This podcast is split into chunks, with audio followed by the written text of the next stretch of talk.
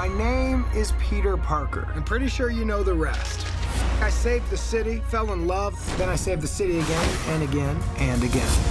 Look, I'm a comic book, a cereal, I did a Christmas album, and a so-so popsicle. But this isn't about me. Not anymore. Spider Man. Swings in once a day, zip zap zop in his little mask, and answers to no one.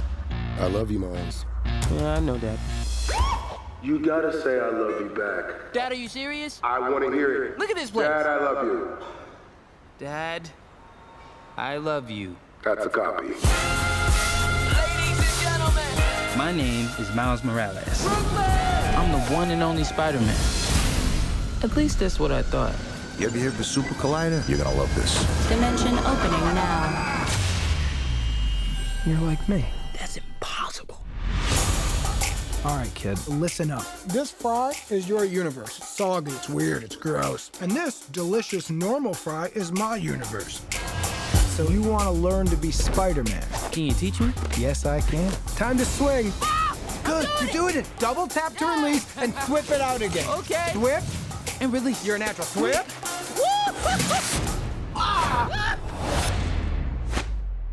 Hey guys, Who are you? I'm Gwen Stacy.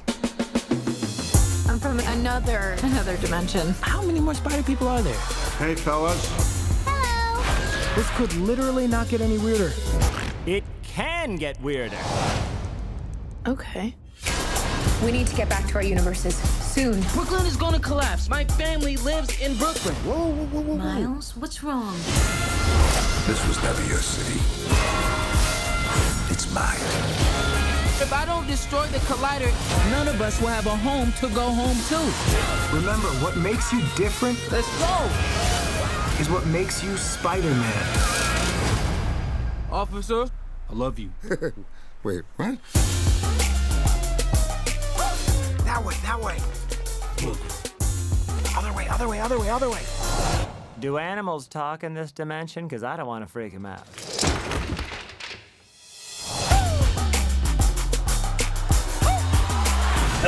Welcome to The Complete Works, an in depth look into the career and filmography of Nicolas Cage. My name is Mike Smith, and joining me on this journey into the depths of true cagedom is my friend, co host, and fellow cageaholic. Mike Tricio. How you doing today, Mike? I'm doing uh, just great. How are you, Mike? I'm great, Mike. So we've only got two movies left to talk about on this podcast, uh, which is insane to me that we've we've come to the finish line. It's it's almost done. It's wild. Yeah. Um, in next episode, we'll be discussing the last film that Nicolas Cage made in 2018, which was called Between Worlds, and I haven't seen that one, so who knows? Maybe it's good, but I doubt it's as good as the movie we're going to talk about today. Uh, a movie that I was pretty breathlessly anticipating as a huge fan of filmmakers Phil Lord and Chris Miller, and an even huger fan of Spider-Man. Uh, I am, of course, talking about uh, arguably the best superhero movie of the last 10 years, uh, an animated movie that changed the game uh, for what modern popular animation can look like, and your Academy Award winner for Best Animated Feature last year. It is finally time for us to talk about Spider Man Into the Spider Verse. The Promised Land again, also. but for real, though, That huge sigh of relief that you just breathed was uh, was pretty amazing.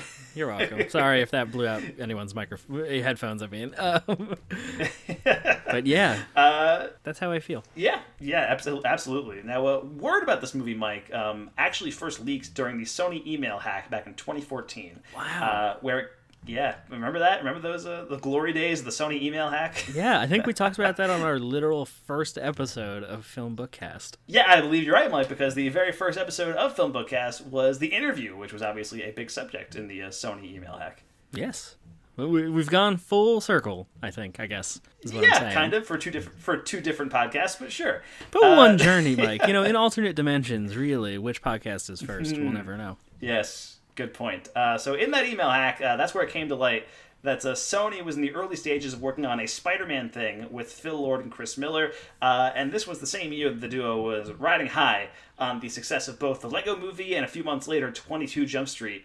Uh, so this was obviously very exciting news to young Mike. Mike.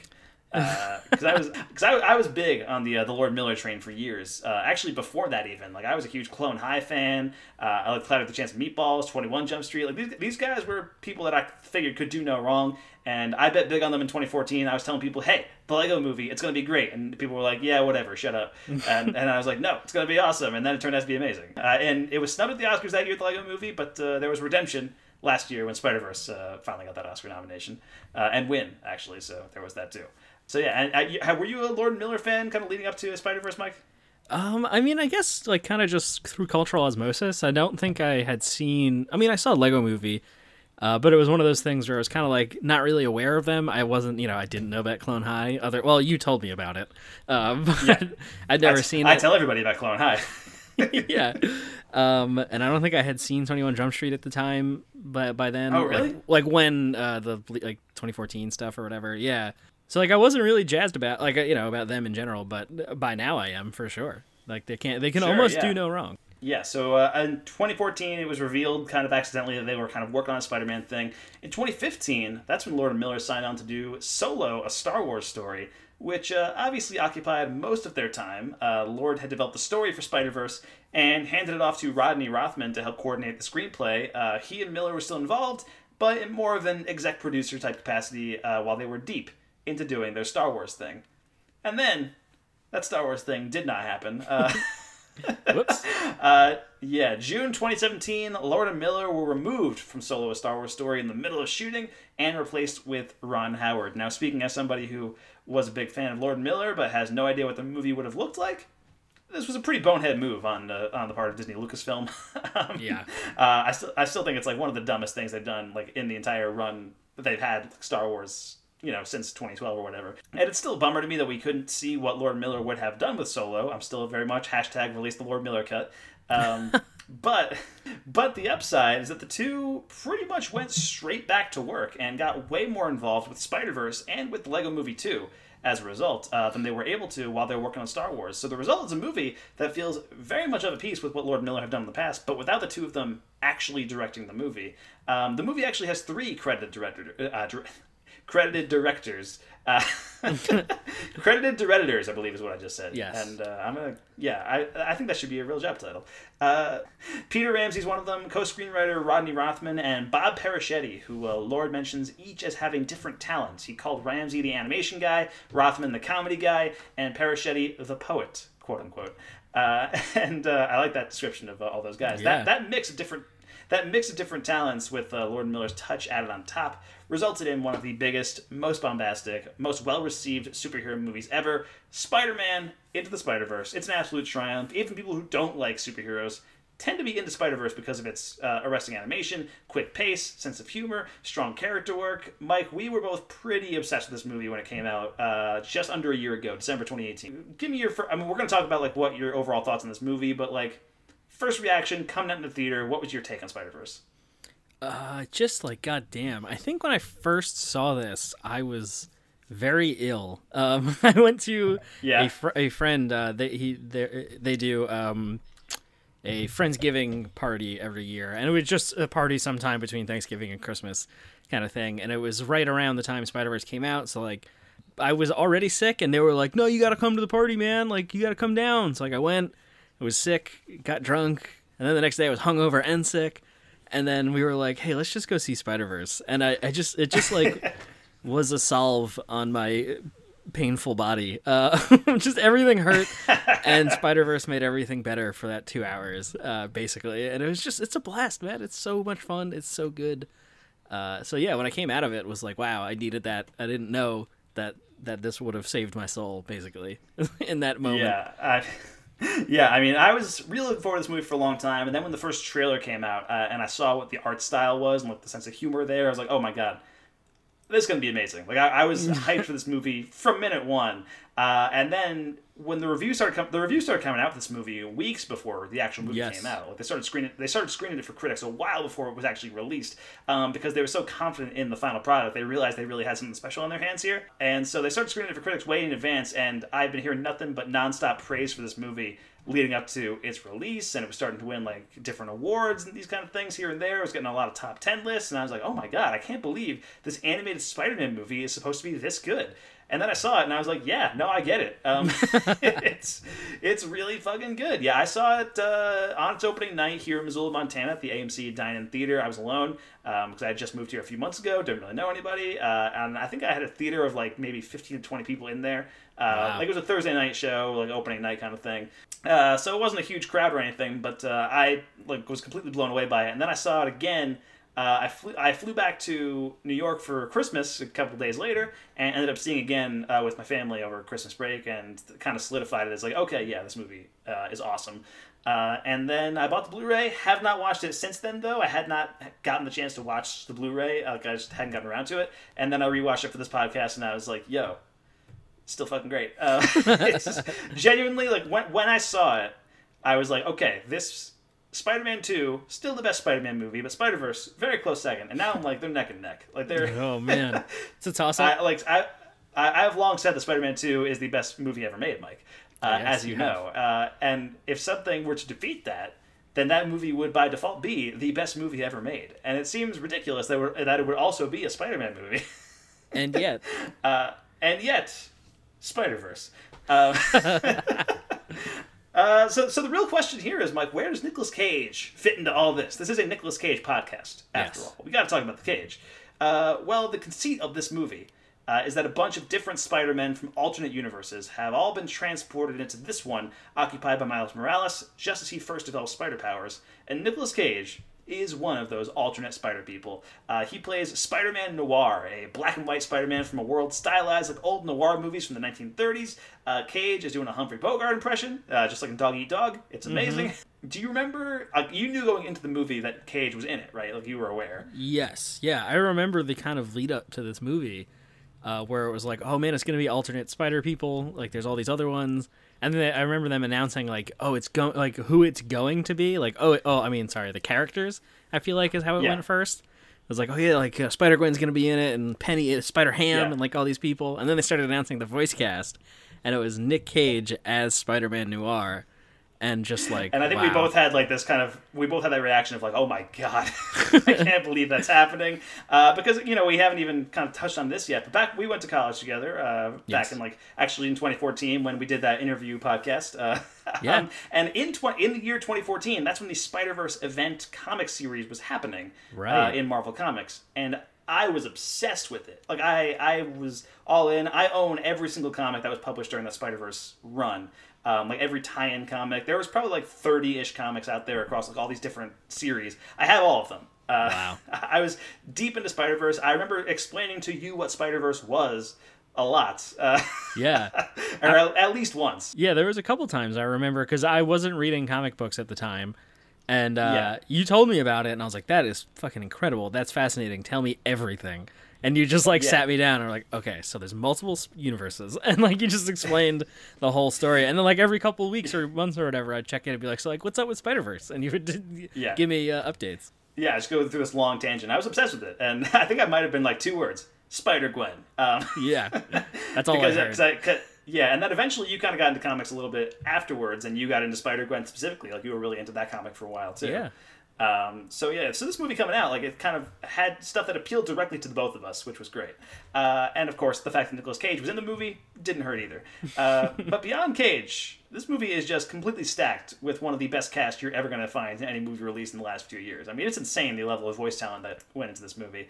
Uh, so in the lead role of Miles Morales, you've got Shameik Moore, uh, known for his roles in the movie Dope and the TV series The Get Down. Uh, mentoring him is Peter B. Parker, the Spider-Man from another universe, uh, and he's played by Jake Johnson, of course, best known for his role in New Girl. Uh, and then there's uh, your favorite Spider-Gwen, Gwen Stacy, um, played by Hailee Steinfeld here, who uh, has recently been doing some great work in The Edge of Seventeen and Bumblebee and yo True Grit.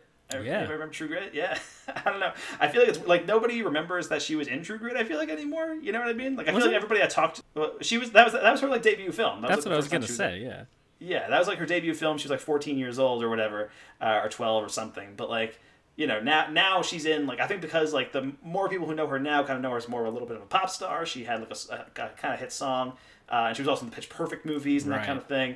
Uh, so I think they know her more for that. But like, yo, True Grit. She she was in a Coen Brothers movie day one. Like, come on, that's What incredible. yeah. Uh, so yeah, Hailee Steinfeld plays Spider Gwen. She's great in the movie, uh, and that's kind of the main trio of heroes in the movie. And then you've got a terrific supporting cast. Uh, two-time Oscar winner Mahershala Ali, uh, who actually won that year for Green Book, which we don't talk about, uh, plays uh, Miles' uncle uh, Aaron Davis, aka Prowler. Uh, Brian Tyree Henry from Atlanta plays Jefferson Davis, Miles' dad, and Luna Lauren Velez play uh, from Dexter plays Rio Morales, Miles' mom. Uh, and Aunt May also pops up in this movie, voiced by Lily Tomlin, who also voiced a role in The Ant Bully, which makes this a Cage reunion. Wow. yeah, didn't expect an Ant Bully reunion when uh, when you entered this podcast, did you, Mike? I did not see that coming. Not at all. No, no one ever expects an Ant Bully reunion. It's like the Spanish Inquisition. Um, uh, now she introduces the gang to a few more Spider people, including Nicolas Cage as Spider-Man Noir. Uh, plus Kimiko Glenn from Orange is the New Black as Peni Parker, aka SP slash slash DR. I don't know how to pronounce that, so I won't. And uh, and uh, John Mulaney, comedian John Mulaney, one of the best comedians working today, uh, is playing Peter Porker slash Spider Ham, uh, who also has a short cartoon on the Blu-ray, and it's delightful. I don't know if you got to watch that. Uh, I did not. You did not. Okay. I mean, I it, ha- it actually. I was gonna watch it anyway, and then like the movie ended and it, the credits went through, and then it just started automatically playing the Spider Ham short, and I was like, "Hey, this is great." Nice. But yeah, it's like four minutes long. Recommended it. Uh, it recommend it if you uh, get a chance. Uh, and I'm not done. Uh, Zoe Kravitz is here as Mary Jane Watson. Uh, Kathryn Hahn as Olivia Octavius. Uh, Liev Schreiber as Wilson Fisk's Kingpin. Uh, Chris Pine plays the Peter Parker from Miles Universe who dies early in the film. Spidey Bells for life. Yep. Uh, one of my favorite songs. Uh, Lake Bell from Children's Hospital is Vanessa Fisk, Wilson's uh, Kingpin's wife. Uh, Jorma Taccone from The Lonely Island is here as the Green Goblin, um, and he also plays uh, Spider-Man 67 in the post-credits sequence. Um, Marvin Jones III from Black Lightning uh, and Joaquín Cosío from Quantum of Solace uh, play Tombstone and Scorpion. Uh, Post Malone has a cameo in this movie as a Brooklyn bystander. He's the guy who says, "I think it's a Banksy." Um, and and, uh, and he also wrote the song "Sunflower," which uh, plays throughout the movie. It's like Miles' favorite song. Um, Oscar Isaac appears as Spider-Man 2099 in the post-credits scene, and Greta Lee from Russian Doll uh, voices his AI Lyla. And finally, of course, Stan Lee has a cameo in this movie as well. Uh, the first Stan Lee cameo that came out after he died, actually, um, which just made it all the more poignant sitting in that theater watching Stan Lee again. Um, and since he was also in Teen Titans Go to the Movies, that technically makes this a Cage reunion also. Wow. Uh, so the movie was written by Phil Lord and Rodney Rothman, who also worked on 22 Jump Street, and directed by Rothman, Peter Ramsey, who had previously directed Rise of the Guardians for DreamWorks, and uh, Bob Persichetti, who co-wrote the 2015 stop-motion movie The Little Prince. Uh, on a budget of 90 million dollars, it made about 375 million, raked in countless awards, and they just recently announced a sequel, uh, which should be hitting theaters in April 2022, is what they're saying. So uh, very excited about that. Kind of a ways off, but given the amount of time and detail that went into making this first one, it makes sense. Yeah. it makes sense it would be that long of a wait, but it's going to be worth the wait, I think. Uh, now, Spider Man Into the Spider Verse was released on December 14th, 2018, and if you weren't seeing it like some kind of dummy, uh, you, you might have seen the Peter Jackson produced sci fi flat Mortal Engines, uh, or you could have seen Clint Eastwood get in front of the camera for The Mule, uh, which I saw. Uh, it's decent. It's fine. um, and, it, and it features Clint Eastwood having two separate three way sex scenes at age 90. Wow. Uh, it's wild shit. Uh, he also directed the movie. Does he have Anyway, trouble with the curve plots- in that, or no? that was a joke specifically for That you and EJ. That was a good joke. That was solid. uh, uh, all right, and the IMDb plot synopsis for Spider-Man Into the Spider-Verse reads: Teen Miles Morales becomes Spider-Man of his reality, crossing his path with five counterparts from other dimensions to stop a threat for all realities. So, Mike, what are your overall thoughts on Spider-Man Into the Spider-Verse? Uh, Spider Verse is just like perfect on every level. I think basically is really the only way to sum up my thoughts on this movie. uh, like I said before, it was just I came out of it and was just like I felt better, even though I was very sick and definitely should not have been at that party the night before. um, Yeah. But yeah, it was, it's just a great movie all around. It's just fun. It's it's heartfelt, like a couple almost tearjerk moments, while just like all of the coolest shit that I would have ever wanted in a Spider-Man or comic book movie, just like happening, Yeah. which is so funny compared to like you know Endgame. Well, Endgame hadn't come out yet, but Infinity War had come out earlier that year, and all the Marvel Yes. stuff, like the you know the big tentpole MCU stuff. Uh, and here comes this little like animated movie that just like doesn't. I mean, I don't know. It's so interesting. Like we always, we talked about um, on our Joker episode uh, of um, Mike and Mike Go to the Movies. We talked a little bit about the animated DC movies a little bit for Batman and Joker and stuff like that. Right. And those movies like don't really matter that much usually. They just kind of happen in their direct video or like they have like a Fathom event kind of thing and they play once. Right. Uh, and this was like a major theatrical release animated uh, Spider-Man movie, and it just fucking crushed it. And everything about it is great. As a result of being in in uh, you know the Dungeons and Dragons Twitter uh, family, uh, you see Yeah. a lot of there's a lot of artists and, and animators that do a lot of like D and D fan art and stuff. So like I'm have my Yeah. toes in animator art Twitter. I guess, and Yeah. like just to see that world completely lose their collective minds about this movie was so much fun because on top of being an incredible movie like a story and awesome characters and all that it is like basically revolutionized how animation can be done so watching people just lose their fucking minds over that was so much fun and just like the the the cultural experience of spider-verse is equally as fun as the movie which is wild uh, i don't know if you feel Yes. that way also I also feel that way. I mean, the animation in this is absolutely insane. It is art, like probably the most visually dynamic animated movie uh, in America, at least, that's come out in the last like ten years. Like I, I can count on like a, like one hand the amount of movies I think are equal to Spider Verse in terms of like their animation quality. Um, like maybe Kubo and the Two Strings. right That might be it. Like it's genuinely like those. it's like those two. Uh, it- the animation is so cool and it's so unique and it just feels so effortless too. That's the thing. It's like it's completely changing what is possible in modern animation and it's so fucking casual about it. Yeah. Uh, like it just it's just so cool. It's so much fun to just watch. Uh, and like I've mentioned, like I'm a huge superhero fan. I've seen basically every superhero movie that's come out um, in my lifetime. I would guess. Like may- maybe not every single one's come out in my lifetime, but like you know every major Marvel movie, every major DC movie. Like I've seen all these movies, right? Right. Uh, Spider-Man has always been my favorite character. Like Spider-Man's always been my favorite. There was maybe a two-year period after The Dark Knight came out where I was like, "Nah, it's Batman. He's awesome." But then Right. I went back to Spider-Man. Uh, and this movie, I think, gets to the heart of the character and embraces the ideals that Stan Lee and Steve Ditko and countless other writers and artists have brought to him over the last 50 years. Uh, it's just such an amazing accomplishment. Like watching it again, I was like, "Holy shit!" This like I almost like I knew the movie was great. I didn't forget that the movie was great, but I forgot like how great it was Yes. a little bit. You know, and you know, watching it again, like genuinely, like I think I mentioned. Um, right before. Did I mention this already on the podcast or before off mic? I like when I I watched it on Thursday night, and then I was thinking to myself, like as I was writing the notes for this episode of the podcast, I was like, man, if I can get back from work in time. I might be able to rewatch Spider Verse again before we start recording. Yeah. Just because I was getting myself so hyped up writing stuff about it, um, that I was like, "Yeah, Spider Verse is great. Uh, it's just so good. It's so much fun." Uh, and it is one of those that, like, I think it is easily one of the best superhero movies ever made. Uh, and I think better than anything that's come out since The Dark Knight. Um, Yeah. And I don't, I don't think it's hyperbole. I don't think it's exact. I think it's just fact. Like as much as I enjoy the MCU stuff, and I think the interconnected universe is really interesting and cool and fun. Uh, it's just this movie is on like another level than what every other superhero movie has done over the past ten years. It's really incredible. Yeah, yeah, I would agree with that. Um, just thinking of um, interestingly movies, animated movies that kind of, I don't know if revolutionized the landscape, but like the Lego Movie, like using animation to just be Lego blocks, uh, which is interesting that it's Right. for Lord, Lord Miller again, just casually changing the game twice in like five years, uh, Yep. which is pretty cool.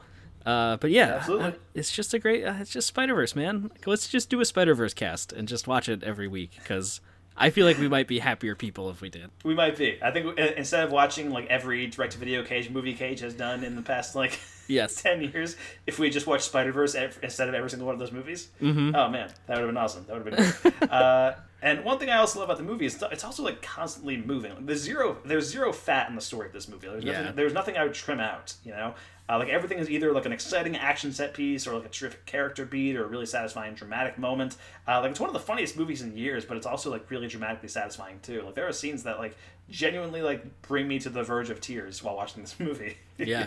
uh, you know, part, partly because like some of them are dramatic scenes, some of them are like exhilarating, exuberant scenes where I'm just like moved to tears by how much fun I'm having almost. um, uh, but it's great. It's so good. Spider-Man Into the Spider-Verse. It's an awesome movie. You don't need us to tell you that. What you do need us to tell you is how is Nicolas Cage in Spider-Man into the Spider-Verse.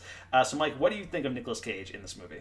I think he, uh, you know, much like the movie around him, is perfect in this movie. Um, yeah, I like I say that as half as a joke and half, but like no, actually though, because uh, he's just doing the noir, like the Humphrey Bogart impression, and it like makes sense in this movie um, for his character. I mean, I mean, it kind of made sense in Dog Eat Dog in the sense that like it was a dream sequence and somebody's like, "Hey, you know who you look like, Humphrey Bogart or whatever." Like, yeah, that's true. You know, it, they, they set it up. It's weird. Like it doesn't make it. You're right. It doesn't really like make sense, but it's great in that movie. Like, Yeah. I, I will defend Dog Eat Dog to the death. You like that movie too. I do love Uh, that so I don't have to.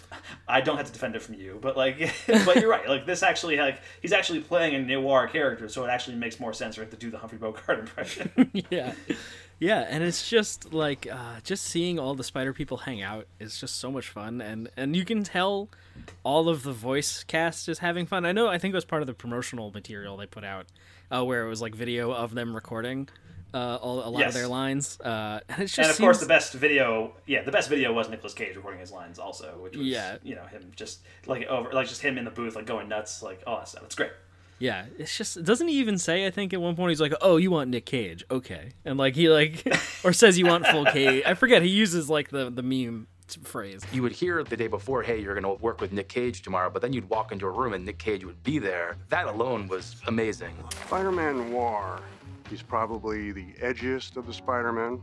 Think Raymond Chandler, think Paul Kane, those great old detective novels. He had a take on the character. He was funny. If you made adjustments in his performance, he would make them and do it way better than you even thought. I'm talking hard boys, real biscuit boxers. Can you fight them all off at once?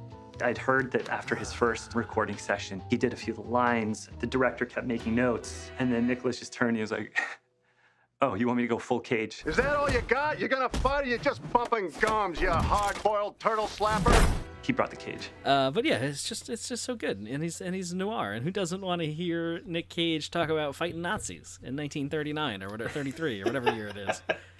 Yes, that's awesome. Some biscuit boxes and Nazis or whatever. Yeah, it's Yeah. great.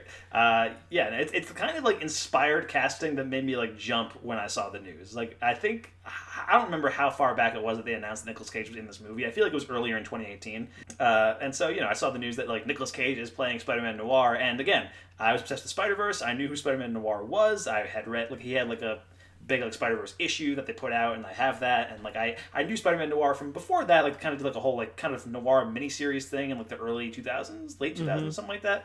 Um, and Spider Man Noir had been like a character in a couple of video games and stuff like that. So yeah, I knew Spider Man Noir, and I and I love the character's look and design and everything like that. And once they said Nicolas Cage was playing it, I was like, this is perfect. This is amazing. like a, I couldn't believe I was going to get to see Spider Man Noir in a movie in the first place. You know. Right. Uh, and B, he's Nicolas fucking Cage. like, like, come on, that's incredible. And then you add the fact that, and then you add on that John Mulaney is playing Spider Ham, and I was like, that's it. My mind is destroyed. Like, I can't even handle this amount of like insanity uh, that this movie's about to throw at me. So, I like, I was pretty confident this movie was going to be amazing for a long time, uh, and I, I feel like I was fighting people about how this movie was going to be great. You know, No which again, same thing with same thing with the Lego Movie. Like uh, when I was like, "Oh, guys, Lego Movie's gonna be great," and they're like, "Oh, you're crazy. It's just some stupid Lego movie." It's like, no, it's gonna be great. Uh, but with Spider Verse, I remember like, um, you know, I had I had friends who were into superheroes, uh, but who didn't want to see it because it was an animated movie. It wasn't like a live action thing, Right. uh, and that kind of thing. Actually, our, our good buddy Vin, who is on the uh, the podcast, Michael might go to the movies every once in a while. Uh, he just subbed in for you recently doing our Zombieland Double Tap review. Uh, when the movie first came out, he did not see it in theaters. He didn't want to go see it. He was like, ah, it, I was I'm just not interested in it. And I was and I think we both had him on at some point. We were like, dude. Go watch fucking Spider Verse. It's great. like, what Yeah. are you doing? And then, and then eventually he watched it, and he's like, "Oh yeah, I watched it like six times since you since you talked to me. It's incredible." Uh, like everybody, everybody, it seems like everybody who watches it become, becomes like a convert to it. Right. Um, but I, I feel like there was a lot of people who were really skeptical about the movie beforehand um, because they just want, didn't want to go see an animated kids movie or whatever. Uh, but anyway, back on the subject, Nicolas Cage as Spider-Man Noir.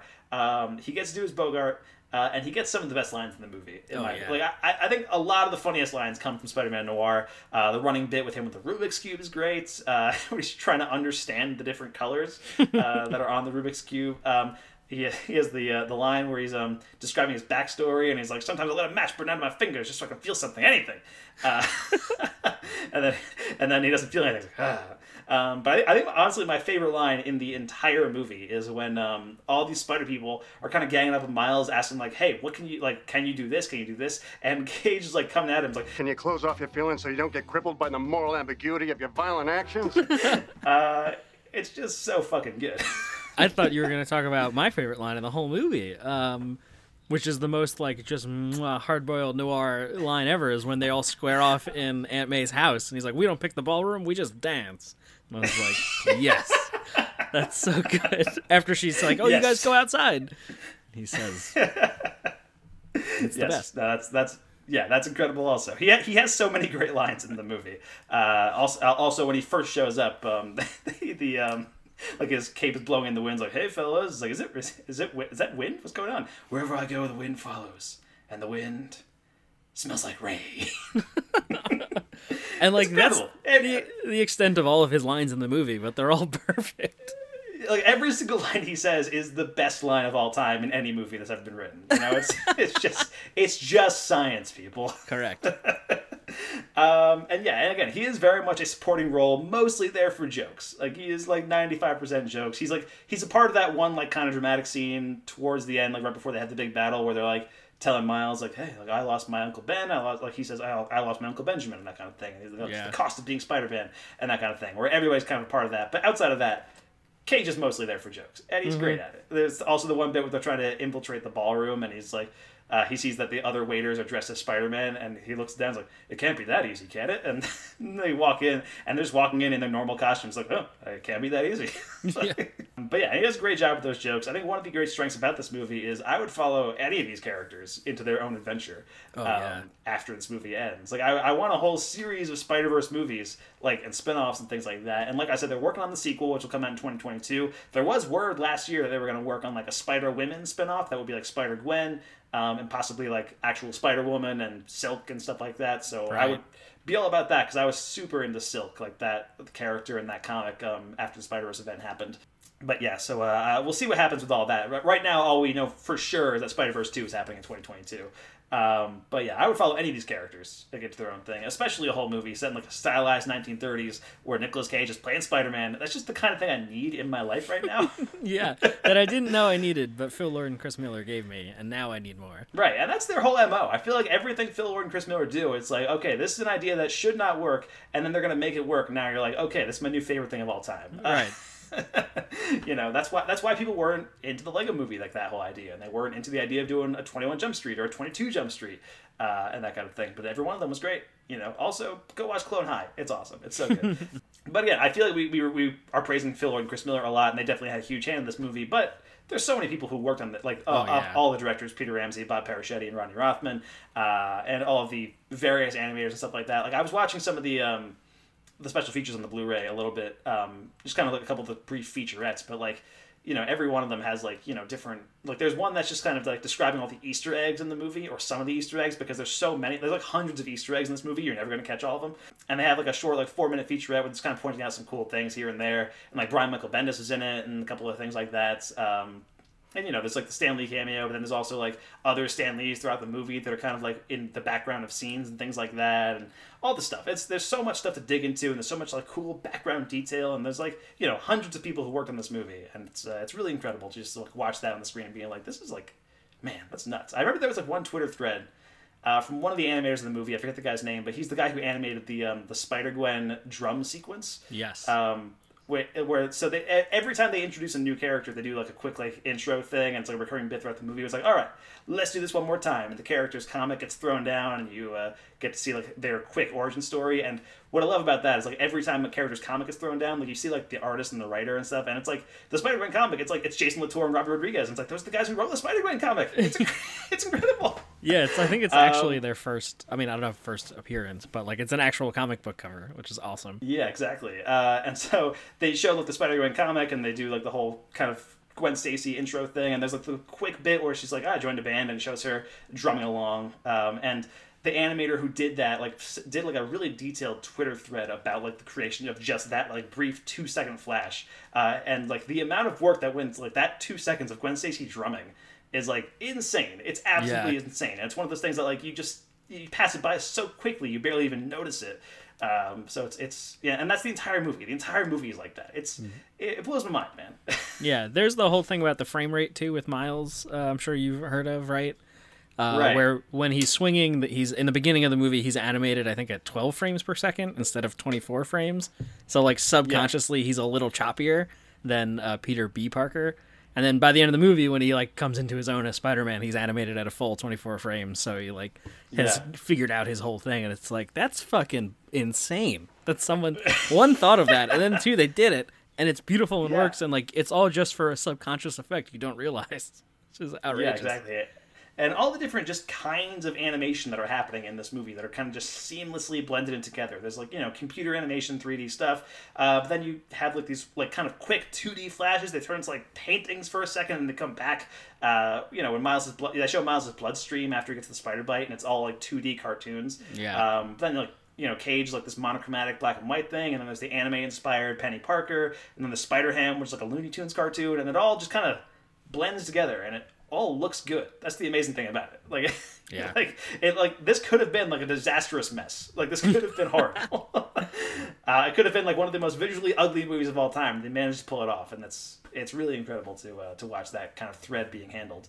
Uh, in this movie, so uh, we- we got off topic about Cage. How do you think this fits into the roles that we've seen Nicolas Cage playing in the movies, Mike? Uh, it's the natural progression. Uh, no, yes, but for real though, I feel like um, Yeah. we've had a couple voice roles. Uh, you know, Croods cast. Stay tuned. Uh, Sure. for our next episode of Croods cast. Uh, Croods two still dated for December 2020, by the way. Here we go.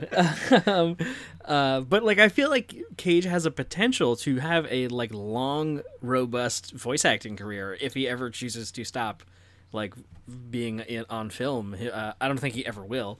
Uh, but he's incredible. Like in the last couple years, uh, like the you know. Of his, uh, you know, outside of G-force, I guess, you know, post G-force, uh, You know, he's been given great. Really good. He's he's given a really good voice performance in G Force. I'll He go bat for Cage in G Force. He's You're given, right. you know, his Peggy Sue got married voice coming in there. It's great. That Yeah, really I mean- nasally, durable voice. Exactly. I mean, but that's actually what I was gonna uh, sort of talking about. Like we've always noted like what voice is Cage using in a lot of his movies when he uses silly ones, and he's known for that. I Yeah. think. Uh, so like I could see him if he ever like you know gets too old or feels like he can't do the action, whatever you know. I was like, I hope he kind of just becomes like this like voice actor that's in a ton of movies because he's amazing in them. He's so much fun. Uh, you know, Yeah, I mean, that, Teen that Titans be go to the movies be- again. right. I mean, that might be a more enjoyable podcast if we got to watch a bunch of animated movies with Cage in them, as opposed to like a bunch of like really bad, low budget VOD movies that Cage is. in. yeah, like at least the animation, you'll have something like fun to look at. You know. right. like no matter how bad the movie is. Um, but anyway, yeah. So yeah, I, I think that's a, a definitely a fair point. And you just mentioned Teen Titans Go to the Movies, um, playing the animated superhero twice in the same year um, with Yeah. Superman in that movie, Spider Man in this movie. I think it was actually it was the guy who played Spider Man in the, um, the PS4 video game who kind of noted that online, right? He was like, um, you know, imagine the year Nicolas Cage is having where he gets to play Superman and Spider Man in the same year. Like that's insane. Yeah. like, like I'm not sure anybody's ever done that before. That's one thing that Cage has over anybody else. They are voice roles, but they are still Superman, Spider Man. Yeah. What about you, Mike? How does this movie fit in? What do you got? Yeah, so there's that. Teen Titans Go to the Movies, and obviously the Bogart connection to uh, Dog Eat Dog is definitely a factor in there too. Uh, this is his first time being in a Marvel property since the Ghost Rider movies. Um, Oh, yeah. So I kind of wanted to mention that. Although Kick Ass was based on one from Icon Comics, uh, which is an imprint of Marvel. So it's like technically a Marvel movie, but technically not. And I, I'm sure Marvel as a studio has no association with the uh, with, No. with Kick Ass. That does not fit their image at all. Uh, unless we forget, you know, Nicolas Cage did do a pretty great film noir back in the early '90s, Mike, with uh, Red Rock West Yes. which uh, is a pretty great movie too. And uh, I don't think he does his Humphrey Bogart impression in that movie, which is a shame. because he totally should have. Oh my god, that's one movie that uh, if we ever in our last episode or our bonus last episode or whatever, we do like a recap. I gotta go back and watch that movie. It's been I forget everything about it other than I think it was really cool. Uh, yeah, I mean it's a it's a really cool movie. It's got Nick Cage. It's got um, Donna from Twin Peaks. Thanks, It's- Mike. I, yeah, I forgot. Donna from Twin Peaks. It's got uh, Dennis Hopper's in that movie. Uh, you know, it's yeah, good. It's really good stuff. That's right. Uh, but any, yeah, so Red Rock West, that is one like we're gonna we're gonna do like, our big top ten episode after our Between Worlds episode. Uh, and part of me wants to rewatch like a, a, a few of my favorite Cage movies just to make sure like solidify my top ten if I have the time. Um, so we'll see what happens. I probably won't end up getting to do that, but but But but, like you know, it, but like Red Rock West we watched like three years ago, so it would be great to rewatch it just to like confirm Yeah. if it's on my list or not. You know. Um, all right. Any any moments or scenes in Spider Verse that stood out to you, and you can't say the entire movie, so pick something else. So the part between the opening credits and the end credits, because the, uh, the entire Just movie that whole would section right there. yeah. uh, I mean, the my favorite scene I think is the whole, um, or like one of my favorite scenes, especially with Cage, is the scene uh, at, at Aunt May's, the like introduction to everybody. Uh, and we get Yeah. all of the intros at once, and uh, you know, and there's the funny bit where he's like, "It's kind of a long story," and then it's like. Okay, maybe it wasn't that long. I forget what the actual joke of that is, but like, yeah. Um, and all the way up till when when Miles leaves. So that's the scene where you talk about where you mentioned where he's like, "Can you close off your feelings so you don't have the moral ambiguity? What, what are your violent actions?" and like that whole thing, and Yes. just everybody beating up on Miles. It's just like the emotional core of the movie right there. I think. Yeah, no, I think you're right. Uh, yeah, that, that whole sequence is great, and that's a great like you know look at the spider lair. There's a whole bunch of like background spider references uh, from various things. The Spider Mobile is pretty prominently featured in that shot, Yeah. uh, and you can see like a whole bunch of like classic Spider-Man costumes kind of in the background too, which is pretty cool. That whole thing with the spider suits and stuff, uh, like you know, that's the whole in- thing of Spider-Man, the PS4 game, is like you can unlock all the suits, and like these came out at least the same year. No, there's, or was that the yeah, yeah, before? no, no, it was the same year. The Spider-Man PS4 game came out like a month before this movie came out, I think. Yeah, like wild. I don't know. It's just like weird serendipity Yeah. thing that they all happened at once. which as I as uh, since I watched the Easter egg um, bonus feature on the um, on the Blu-ray, they point out that the uh, the Spider-Man PS4 video game costume is in that uh, Oh, in really? that layer thing. Yeah, it's like all the way at the end.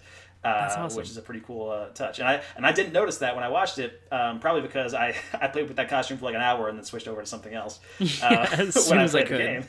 Because I mean, it's a fine costume. I actually played most of the game as the um, the classic Steve Ditko Spider-Man costume, like the comic look, the comic the Yeah. cell shaded one. That was the one for me. I was like, oh shit, this makes me feel like it's in a comic book. It's great. Nice. Um, if you haven't played Spider-Man 4, 4, the Spider-Man PS4 game, do that too. 2018 was a good year for Spider-Man. It was, uh, it was just nice, you know. Yeah, that was the year that uh, Spider-Man was in a, like a huge, great video game. He was in Spider-Verse, and he was in Infinity War also, uh, having a very a significant role in that movie. Actually, 2018 was also a really rough year for watching Spider-Man die on film Yeah, tough, tough times. because he because he dies in Infinity War, and then the Chris Pine Spider-Man dies in this movie too. So there's a there's a little bit of that too. Spoilers for Infinity War, I guess, if you haven't seen, if you haven't seen it. Uh, which I would imagine anybody listening to this podcast has probably seen Infinity War, but uh, oh, and and I would imagine if you haven't seen Infinity War, you probably don't care about the spoiler anyway. yeah, Um, but yeah, there's so much cool stuff happening in this movie. I think um, one of the things I really noted this time around is the uh, the kind of parallels between the beginning and the end of the movie. The um, Miles's walk through the neighborhood um, in the beginning is like directly parallel at the end of the movie when he's as Spider Man and kind of doing the same thing, like "Hey, I'm Spider Man, haha," walking through, like doing the thing. Uh, it's like basically the, the same kind of you know over the shoulder shot. And he's walking through the streets. It's great. It's and I, I love that like you know just the symmetry between that is really cool. yeah. I really like this. Speaking of the symmetry stuff, uh, between the way uh, Chris Pine, P- uh, Spider-Man, like uh, I can't think, like slingshots his way to the top of the room in the collider room, uh, is the same way Miles does it at the end. Uh, when Yeah. Gwen and Peter B. Parker are like, "We taught him that, right?" That's like, yeah, I just like that. That you know, there's stuff like that. That's you know, if you're paying attention, you can see all the the symmetry stuff. Exactly. Yeah, it's awesome. Uh, and all of the, you know, the let's do this one more time intros, like I think are so much fun. I mean, Chris Pine has the first one at the beginning, and then Jake Johnson's like shortly after that one, and they both like incorporate imagery from other Spider-Man movies, especially the Raimi movies. Like they're a big Mhm. part of that. Um, Chris Pine even like makes a direct reference to Spider-Man Three at one point. He's like, and I did this. And it's like the dancing sequence. Like we don't talk about that. Um, Yeah. which you know, as somebody who has hardcore defended Spider-Man Three for a long time, I'll still say it's a pretty funny sequence. Uh, it's, it's, that's good. Uh, um, but yeah, so that that's always great. And you know, Spider Spider Gwen's intro when Spider Gwen shows up, Ugh. like which is about like Gwen Stacy appears earlier in the movie, but you don't like it's not revealed that it's her. She's like pretending to be uh, Gwanda, I think is what she calls herself. Yeah. Um, you know, there's the big like, kind of sequence where they're um, infiltrating Alchemax, trying to get the computer codes or whatever, the flash drive, and then like they're being chased through the forest by Octavius and the whole like uh, scientist at Alchemax, and Gwen Stacy shows up. The guitar distortion kicks in like the rock soundtrack, and it's just the coolest fucking thing of all time. yes. Uh, like I, there was a couple. Like I was watching this movie again alone in my apartment, and I was like cheering at several different scenes. I was like, "Yeah, it's so fucking cool!" Uh, and that is definitely one of them for me. Like when Spider Gwen first shows up, and like you know, it's just in full costume, and like because again, I was there from the beginning of Spider Gwen. I read that comic. I, I have Edge of Spider Verse number two, which is when Gwen, Spider Gwen first appeared, uh, and I read the whole Spider Verse, and I read uh, the first several issues of her solo comic before I ended up not buying comics that much anymore because they were really expensive. Um, but so it was just cool. It was just so cool to see Spider Gwen in this movie and just see her as well realized as she is. It's really awesome. Yeah, yeah, that was really cool. I wasn't really sure what to expect, and you know, like we mentioned before, Spider Gwen's the one comic book that like I really followed uh, till recently, you know, last couple months or so. Um, yeah. So like when they do the the the whole thing where it's like, oh, you know, her her like, okay, this is my story thing, and like, oh yeah, you know, she saved her dad and she couldn't save Peter, and that he was the lizard in her universe, and like all that shit. And like I was like, oh my god, it's the real thing. They're doing it. Like it's the actual yeah. it's the actual story. Uh, which was right. so cool, and yeah, just that whole like punk motif thing that she has is just like, mwah, mwah, it's so good. It's so cool. Yeah, I, I, mean, I really hope. Like, I'm sure she'll be in the Spider Verse sequel, but I really hope that Spider Women spinoff does come to pass at some yeah. point because it would be incredible. Um, also, we kind of mentioned Doc Ock is in this movie, but we didn't really say like how Doc Ock is in this movie because the reveal that Doc Ock is in this movie is like I remember seeing that in the theater and like having my mind explode behind me and like hit the people behind in the seats behind me. Uh, it's uh, it's incredible. I mean, so it's um, Olivia Octavius. It's like a, it's a woman this time, voiced by Kathryn Hahn, and she's like a scientist, and it's like just revealed like she's just. Uh, I don't think they gave her name for the entire first half of the movie. Um, like she's kind of introduced in like a video that um, Miles is watching in school, and then they're at Alchemax, uh, and I don't think ever, they might they might call her Olivia at some point, but they never actually say like her full name. Yeah, um, I noticed it on this watch in that scene when Miles walks in on the video, uh, and the teacher pauses it. He's standing in front of the screen and he blocks. It says her. You can see on the bottom it says Doctor oh, Olivia, shit. and he moves over and you can see Olivia O, but he's blocking the screen, so you never get the full name until like when she it's revealed who she is. Um, That's so it's cool. like I- if I you're did paying not see that. attention, you might be able to figure it out, I guess. But I didn't notice it till like my fourth watch, uh, which was this time. Right. So uh, and I would imagine most people wouldn't have that uh, either. But yeah, that that reveal is incredible when she's um, being like she's just saying, "And I can't wait to watch you die," and you kind of have this like, "What is she talking about?" and then like the the arms start coming out, and it's like, "You're people wouldn't call you Doc Ock by any chance, would they? would they?" Uh, it's like, actually, my friends call me Liv. Uh, my enemies Yeah. call me Doc Ock. Uh, which is great because later on in the movie, Aunt May, uh, she shows up at Aunt May's house, and Aunt May calls her Liv at some point. Like, oh, great, Liv's Mhm. here. It's like, what does that mean? Uh, what is going on? uh, and I know like fans have like taken that and been like, oh, Aunt May and Olivia Octavius had some kind of like weird sexual relationship at some point, and like that's extrapolating a lot from that scene, but like They're but, at least like, friends. Who knows? They, they, they had to like I think it's implying that they knew each other at some point. Uh, so yeah, it's uh, it's kind of nuts, but uh, yeah, that that whole reveal is incredible and uh, just one of like many great reveal moments throughout the movie, uh, and just so many cool background jokes. The bagel joke, man, I laugh every best. time. Uh, It's because it's set up so well. Like when Spider Man is like in, like describing his plan and like saying like, okay, these are the steps throughout the plan. Number one, could go in there. Number two, do this.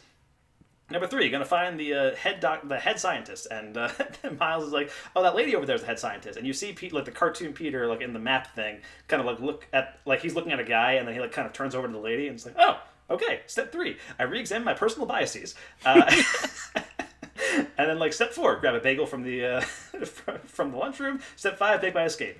And then like they actually do all those steps. Yeah. like, including including grabbing the bagel from the lunchroom, and then somebody shouts, "He took a bagel!" and they start shooting at them, and then they throw the bagel behind them, and it hits a scientist in the background, and it's like you know. Way, way in the back of the frame, it hits the scientist in the back of the head. The same scientist who shouted he took a bagel, uh, and then you see the word bagel flash on the screen, like bagel exclamation point. But it's like just in small Yep. print, like way in the background. It's amazing, uh, and it's one of those things where it's like, like you didn't need to go the extra mile for that joke, like. you know, you could have just Yeah. said, "I'll take a bagel," and that could have been the end of the joke. But they there's like four different like steps to like that joke and that payoff, and that payoff is something that like you know most of the people watching it for the first time are not going to get. Like they're not going to see that joke. Yeah, yeah, Uh, it's I- incredible. It's so good. that's one of my favorite things about this movie and the animation style and everything is the incorporation of just comic book format Uh, like Yeah. you know Miles's inner thoughts popping up as text uh, and stuff like that, and you know like people when they punch stuff, it does it does like the action lines of their hand, like the impact lines or whatever they're called, uh, stuff like that. It's just it's just so much fun. I love that, and and uh, especially the scene when um, Miles and his uncle or he paints the like no expectations graffiti thing, like when he gets first bitten, uh, and just like when he's spray painting, like the the spray of the spray paint like f- bounces back onto the screen and like all around the frame and the edge and stuff. I don't know. It's just they they play Right. with the format so much. It's awesome. Absolutely, and you you mentioned the voice thing, where like the inner voice kind of comes in, and he's like, "Why is my inner voice so loud?" Uh, and that kind of thing. And that's that's the whole scene where Miles is running around school, being chased by a security guard, and he ends up in the building. Uh, Yeah. And also one of my favorite, one of my one of I think the funniest moments in the movie is um, when he when he shows up and he's like, "Miles, where were you?" And and the voice is like, "Play dumb." It's like, "Who's Morales?" Not that dumb. and he runs off. This whole movie's good, Mike. I don't know if you've noticed. It's just yeah. I mean, I feel like that's all. Like you know, when I said like any uh, scenes that stood out to you, I, I knew it was just gonna be like a laundry list of like this scene's great, and this scene's great, and this scene's great, uh, and it is. Yep. Um, but yeah, also, also just wanted to give a shout out to Liev Schreiber as Kingpin, who is like maybe like he's probably tenth down or something on my list of like great performances in this movie um, because there's so many just great performances. But the way he's like early on in the movie, the way he says like, "Oh, it's a hell of a freaking light show. You're gonna love this." Like, I just I really like it. Like, I think it's just a really fun line reading. You've had you've had Uh, a, a couple this year of just like the way somebody says a word, and Yeah. so I'm glad this is one of them. Yeah, no, I, just, I love that so much. And this movie has a lot of those for me, especially with Cage. Also with Cage, Cage and Mulaney. Uh, uh, yeah, it's, it's fantastic. Uh, we mentioned Dead Peter's uh, Spider Lair. Um, we mentioned uh, Aunt May, who was a badass in this movie, by the way. She's great. Yes. Um, the, the whole fight scene also in Aunt May's place, like just the way like that. There's so much chaos going on, and it's all visible. Like you can actually see everything going on. Uh, there's split screen, and there's different things going on. I think one one of my favorite things in the movie is when they show like these different corners of the screen with different things happening, and Spider Ham is the last one and just smashes a plate on his own head. yeah. Um, it's great. It's so good. And his like big touching moment before he goes back to his universe is he gives Spider a uh, Miles Morales like a big wooden mallet, and he's like, "It'll fit in your pocket." That's the big moment. Yes, I love that. Uh, there's a couple of those like that, like in Spider-Man Noir's like big like moment as he's leaving. It's like I don't understand this thing, and he's holding the Rubik's cube, but I'm going to. Right. uh, which is great. Uh, also, I, I love the moment during that scene where, um, you know, after like you know Miles is showing up and he's like saving everybody, and Peter Peter's like, Miles, you're doing it. I'm so proud of you. Do I want kids? Everyone Uh, has such haven't a good arc in this movie. I know. Yeah, that's really fantastic. And we haven't really, really mentioned what Peter B. Parker's going through, but like he's like this over the hill, like thirty something Spider Man. He's overweight. He's in sweatpants for most of the movie. Uh, Yeah. you know, uh, his marriage with MJ has like collapsed, and like because he didn't want kids, and she did, and that kind of thing. Uh, and Aunt May and his universe has passed away long ago, and all that stuff. And so like the way he goes from just like the schlubby kind of like over it Spider Man into you know hey, I'm actually teaching this kid and I'm mentoring him, and he kind of gets his Spider-Man mojo back uh, through this relationship with Miles. It's great. It's it's everything about this movie works on every level. It's it's actually insane to me uh, how good this movie is. Like, I think I think I placed it as my number four on my 2018 list last year, my top 10 list, and I feel like I maybe underrated it. Like it should have been a little bit higher up. Uh, Wow. but yeah, Spider Man the Spider Verse, so good. Uh, and uh, we're, we're going long. We're almost at an hour here, so I want to kind of quickly rattle through a few things here, Mike. Uh, unless you have more stuff that you want to throw in there. Uh, I mean, I'm gonna agree with every scene you mentioned, so just go ahead. Okay. All right. Fair enough. Uh, okay. Just real quick, the scene where they're um, infiltrating Alchemax and um, they, they get there and Miles is like invisible on his own computer and the computer pops up and there's files everywhere and it's like, ah, clean your desktop, lady. It's great. Um, the then there's the scene um, the scene with Miles tied up in his room and unable to answer his dad as, as his dad like pours his heart out after uh, Uncle Aaron dies. Yeah. It's so good. It's so good. It's so powerful. It's so emotional. Like you can see Miles like struggling to kind of get out of his binds, and he like you know his dad can see his shadow moving in the door, and ah, it's so great. It's so nice. Uh, and then right after that is the big "What's Up Danger" sequence where Miles like, finally kind of comes into his own, gets his Spider-Man costume. It's just fucking stellar shit right there. It's so good. Uh, just the way he jumps off, and I mean the upside down shot where Miles is like rising as he's falling. Yeah. Um, like it's the rise, like it's the rise of Miles Morales, even though he's like kind of dropping downwards. It's I mean, it's incredible. It's so good. Uh, I feel like I've said that a million times in this in this episode. but, like it is so good. It's so good. Uh, and you know, there's the moment, the, the moment uh, where Miles like shows up during the big final fight. He jumps at Doc Doc Ock. Like he first arrives there. Like he's doing the invisible thing for a bit. He's like, "What is going on?" And then he jumps out, and the background color just flashes for a second. Yeah. You know what I mean? Where it's like it just completely flashes, then it goes back, and it's like, oh man, I cheered. I like I, I cheered like, watching it again. I was like, holy shit, that's incredible. But yeah, otherwise, uh, also this movie made me miss New York a lot. Like I, I will say, No. Like, watching it, again, watching it again, like I feel like this movie really evokes the spirit of New York in a way that. Um, you know, a lot of movies don't really do as well anymore. I don't know. I, I feel like you know, there's like the '70s movies that were really New Yorky and like you know, because since since then New York has become a lot more gentrified and things like that, and like it's a different kind of vibe that New York Mhm. has in movies, and that's fine. But this movie felt like New York to me in a way that a lot of movies try to capture but don't quite hit the mark.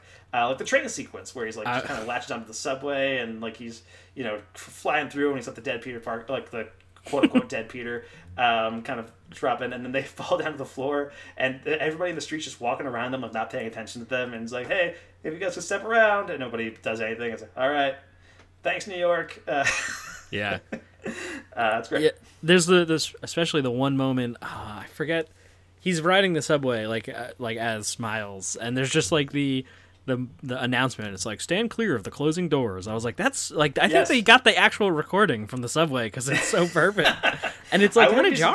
surprised. Yeah, and it's one of those things, like I don't even think about it, but like you know that that's a thing. Like you know, I lived in New York for most of my life. I recognize that voice immediately. Like that stand clear of the closing doors, please.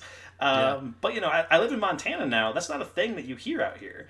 Uh, Right. You know, it's just, and so I feel like if you're like if you're not from New York, that that vo- that that won't mean anything to you. You know, Right. it's like a very it's a very weird like New York specific thing, which is kind of cool. Also, part of the movie takes place in the Hudson Valley, which is where I lived in New York, which is where I lived in New York. So like that's kind of cool too.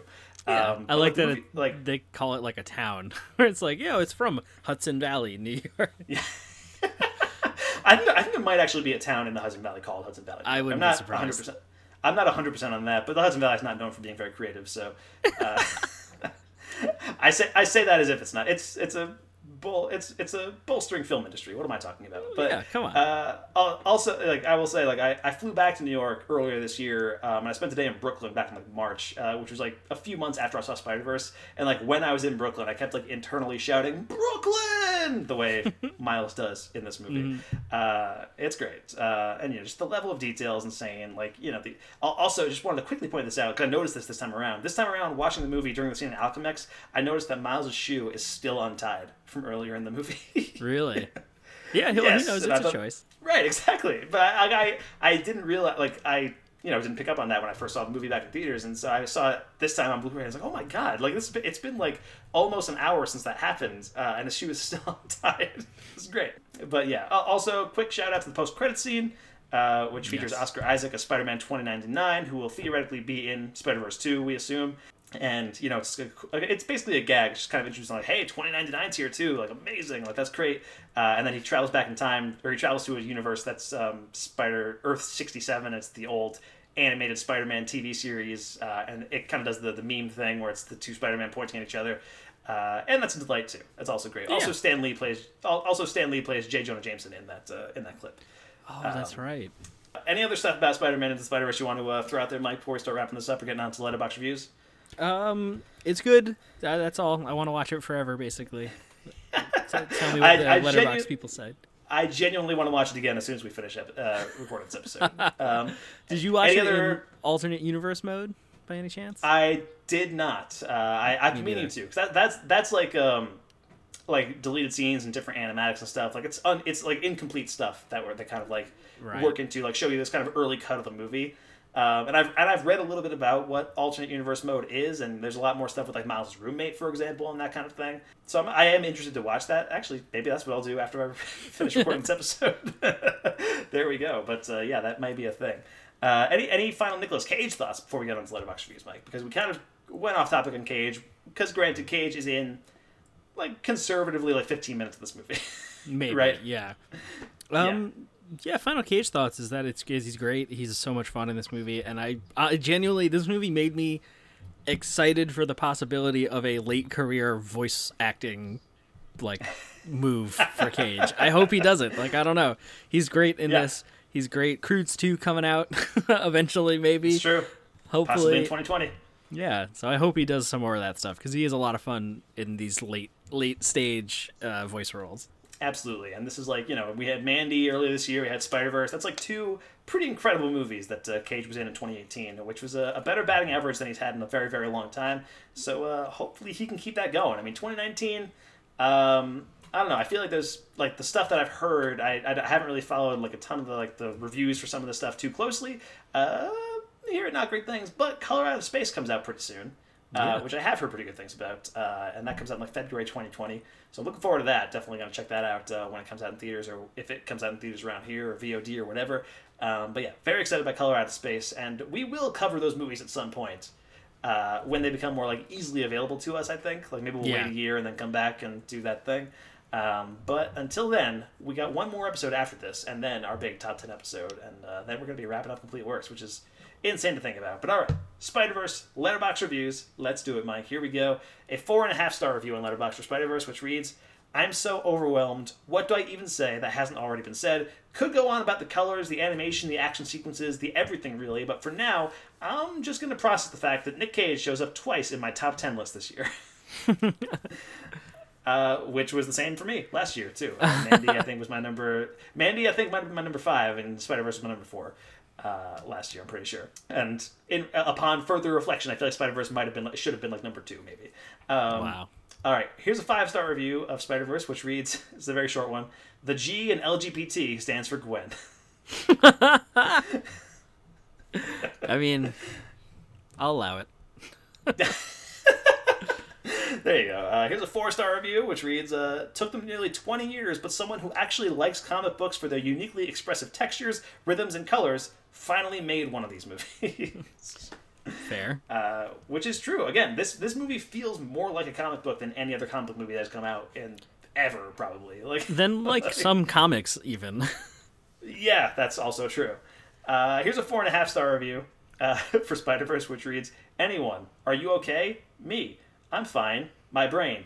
In Into the Spider Verse, you can see a billboard for the play Hi Hello, a parody of the real play Oh Hello, with John Mulaney's name above the title. As Miles is a teenager living in a universe where John Mulaney apparently exists, especially as he lives in New York, he must be aware of New York based comedian John Mulaney. Surely he would have recognized Mulaney's very distinctive voice coming from Spider Ham. does John does John Mulaney exist in Spider Ham's universe too? What if Spider Ham was actually John? And then it cuts off. Uh, wow. which um, I'm impressed by that one because that's the kind of thing that I would think about um, quite, a bit, quite a bit actually. Which we didn't even mention. Like, there's a, like, we mentioned there is a lot of background jokes and gags and stuff like that, but like I mean, in Times Square specifically, uh, they cut back to it a lot, and there's like a lot of like different billboards of like stuff that's like our universe, but just like slightly different. Like Hi Hello, which is a parody of Oh Hello. There's um, a bridesmaids poster in there, but it says like a baby shower or something like that. Um, there's a Seth Rogen movie called Hold Your Horses, which just has Seth Rogen on a horse. Yep. Uh, that's great. Uh, here's a four star review from uh, Patrick Willems, a YouTuber who I really like. Uh, he said, By the time this movie turned into animated Bill Sienkiewicz paintings, I had to stop myself from screaming, Holy shit, I love this so much! at the screen. Uh, wow. Which is also fair.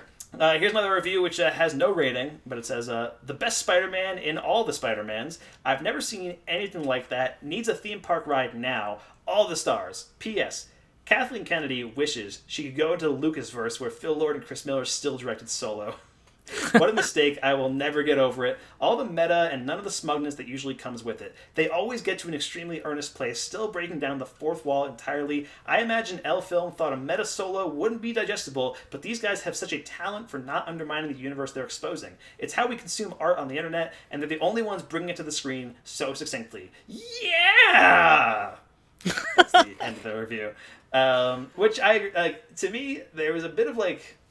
Uh, I feel like it was just a little bit of it that Spider Verse came out the same year as Solo, a Star Wars story, and then Spider Verse went on to be this like huge, critically acclaimed hit. It made it made you know four times its budget. It went on to win the Oscar for Best Animated Feature, and Solo did not do super well at the box office, and generally kind of like fizzled out. Like nobody really like even the people who liked it were like, yeah, it was fine. Like, yeah, you know, it wasn't like anybody's favorite Star Wars movie of all time or anything. It was kind of like, you know, like what could have been, you know, with Phil Lord and Chris Miller solo could have been something really special, but instead they took that special kind of brought it over to Spider Verse, and uh, that was pretty cool.